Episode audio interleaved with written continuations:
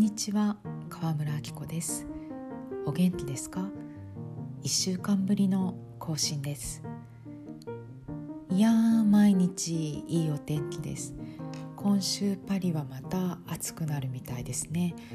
年々暑さに慣れてきたのではないかという気がしています。今年も38度が4日かな続いた週末があったのですが、そんなことってあるんだという面白い体験をしました。昨年の夏も42度まで上がったり、かなり暑さの厳しい日があったんですね。その時にパソコンが何度立ち上げてもウィーンと音を立てまして、触ってみるとえらく暑い。これはなんだかまずい気がする、煙でも出そうだと思って作業を諦めました。パリの住宅は外観を乱すのを避けるために室外機をつけてはいけないことになっていて、基本的にクーラーがないです。だから室外機による暑さはないですし、夏は湿度も低いのでそれは幸いですけれど、さすがに40度を超えるときつい。夏のフランスは日が暮れるのが10時過ぎで遅いので、あの時は9時を過ぎても35度くらいあったと思います。その時にね、これは私の想像ですけれど、もしかしたらパソコンの製造において42度の気温になる土地があることは想定されていたとしても、その気温でクーラーがない環境でパソコンを使うことは想定外なんじゃないかって思ったんです。今まで考えたこともなかったけれど、パソコンにも使用する上限の気温っていうのがひょっとするとどこかに記載されてるのかもと思ったりしました。あのウィーンは明らかに熱がこもって、それを外に出しきれていない感じだったんですよ。で、今年40度を超えたのは1日だけだったし、38度の日も昨年ほどには暑く感じなかったんです。まあ確かに暑さ対策に長けてきたのもあると思いますが、36度くらいだと過ごしやすいななんて思い始めて、ある日パンを焼こうとしたんですね。私オーブンを2つ持っていて、1つはコンベクションオーブンで、オーブンの中にファンがあって、熱風が循環する機能がついているものですね。少し大きいんです。それをまず余熱で温めようとしたら、少ししてブレーカーが落ちて、オーブンの中の温度もぬるい。おかしいなと思いながらブレーカーを戻したけれど、すぐにまた落ちたんですよ。で、数回繰り返して、やっぱりこれはおかしいと思って、でもすでにパン生地はオーブンに入れるスタンバイ OK な状態だったので、慌ててもう一つの一回り小さい方のオーブンの方はいけるかなって試したら、そちらは普通に機能したので、それで焼きました。ただどちらのオーブンも料理学校時代に私より先に帰国する人たちから譲り受けたもので、なのでもう20年以上使っているものなんです。もしかしたらそろそろ寿命なのかななんて思ったんですね。で、その話を先週登場しましたシンヤパンのシンヤさんにしたんですよ。そしたらですね、それもしかしたら暑かったからだよって言うんです。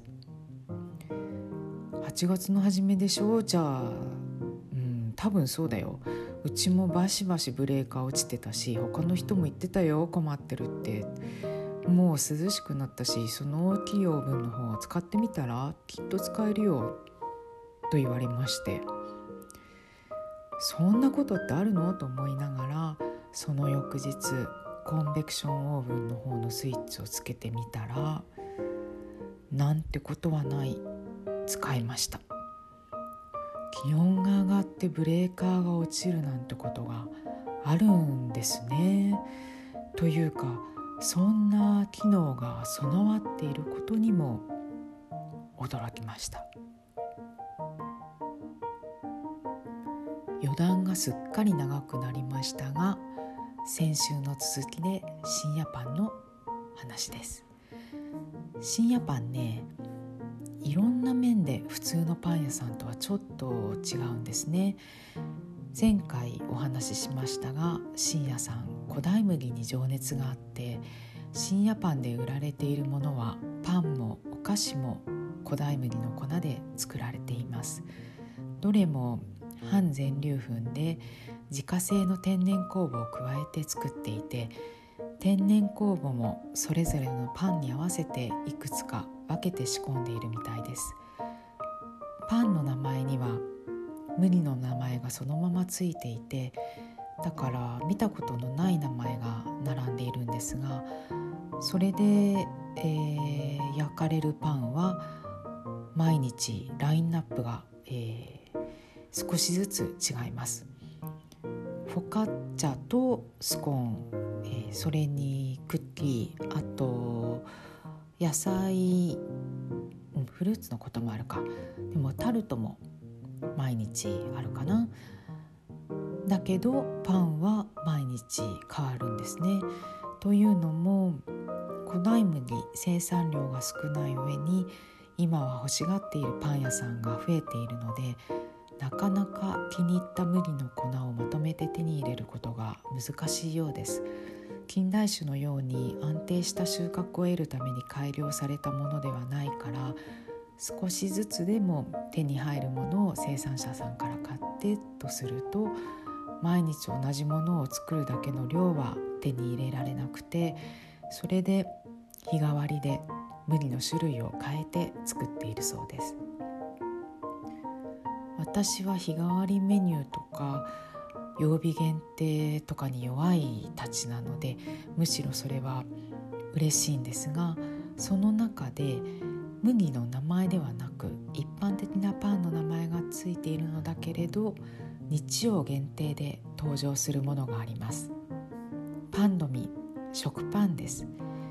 このパンドミに私すっかり夢中になりまして、古代麦の粉でかつ自家製天然酵母で作るパンドミ、食パン、食べたことありますか？私もともと日本の食パンが大好きで、帰国したら必ず食べるんですが、このシンヤパンで出しているパンドミは同じ食パンでももう違うパンですね。まず歯ごたえにびっくりしました。もっちりするという表現よく使いますけれど、そのもっちり加減が食パンでは体験したことのないもので、とても力強いです。あと粉の風味もキリッと香ばしくて、そこに果物の爽やかな酸味と甘みが酵母からくるのかほのかに感じられて、トーストすると噛んだ時にするサクッという感触が、なんだろう、パンの生地の繊維みたいなのっていうのかな、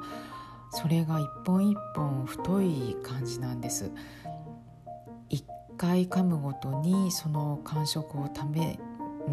かめたくなるような楽しさがあります。それで厚めにスライスするのが気に入っています。 2.5 センチくらいので、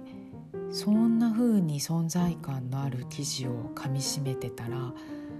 これフィレオフィッシュがきっとぴったりだと唐突に思いました。ふわやわっていう具、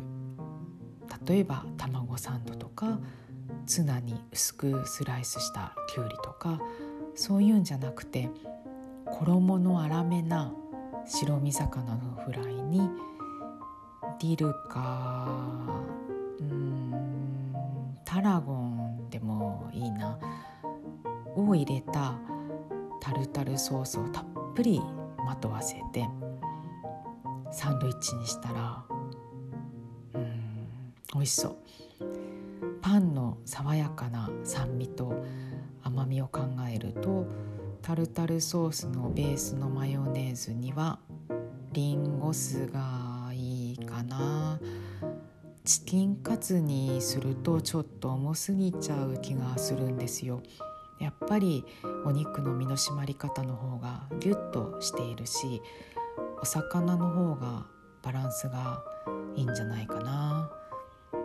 それを思いついてからまだフィレオフィッシュにして食べてないんですが、近いうちにぜひ実現したいと思っています。古代麦の説明をするのにルーブルにある絵画を見てみろとあるパン職人さんに言われたことがあるんです。19世紀や20世紀初頭に、描かれている麦は人間の腰とか胸の高さまである。でも今はどれも50センチまでしか成長しない。何もしなかったら1メートルまで伸びていたものが50センチまでしか伸びなくなるなんてことはないし、それだけコントロールされている食物がかつてのような風味を持つわけがないって言われて、なるほどと納得しました。その時代はそれこそパンが主食で、1900年の1人当たりの、1日のパンの消費量は 900g という資料があるんですね。でも今のようにグルテンが問題になっているわけではなかったのは、麦に含まれていたグルテン自体が少なかったこともあるし、そのグルテンの質に問題があるわけでもなかった。改良されたことによって問題が生じたと聞くと、これまた納得しました。野菜は季節にできるものだけを生産者さんから買うようになって随分経ちますが、やっぱり旬の野菜は弾けるような美味しさがあるじゃないですか。あの美味しさを楽しみに季節が巡ってくるのを待って、それぞれの季節の恵みを味わってっていうのは、美味しいだけじゃなくて野菜から元気というか生命力みたいなものももらう気がするから、古代麦ってきっとそれに近い感じなんじゃないかなと今は思っています。美味しいにプラスアルファがある。古代麦の粉は近代種の小麦粉と比べると仕入れ値も8倍から9倍するそうなんですね。でもその値段が本来なのかなと思ったりもします。パン一つで本当いろいろ勉強になります。そう、最後にシンヤパンがもう一つちょっと特殊な点を、シンヤさん一人でお店をやってるんですね。作るのも接客も販売も自分一人でされてます。おまけに間口がほぼ全面窓ガラスで、お店は工房も含めて一間なので、作っているところも外から丸見えです。販売は夕方4時半から夜8時までなんですが、前を通れば朝作っているところから全部見える。どう考えても作れる数は限られるだろう、そのスタイルと古代麦の特性が合っている感じがして、そこに一つの時間が流れているような印象を受けます。この半年ほどで自分の生活のリズムも変わったし、時間の使い方も生活環境もこれまでになく考えるようになったなと思いますが、そんなタイミングだからこそこのパン屋さんと古代麦のパンがより気になるのかもしれません。さて、今回の今日の美味しいいかがでしたか？フランスの古代ぶりのことを考えながら、日本だったら田舎そばだったり地粉で作るほうとうやおうどんだったり、それを楽しみに各地を回ったら楽しいだろうなと思っていました。日曜とお知らせしながら、更新が月曜になってしまってごめんなさい。次回は日曜に更新したいと思います。それでは今日はこの辺で。ごきげんよう。アビアント。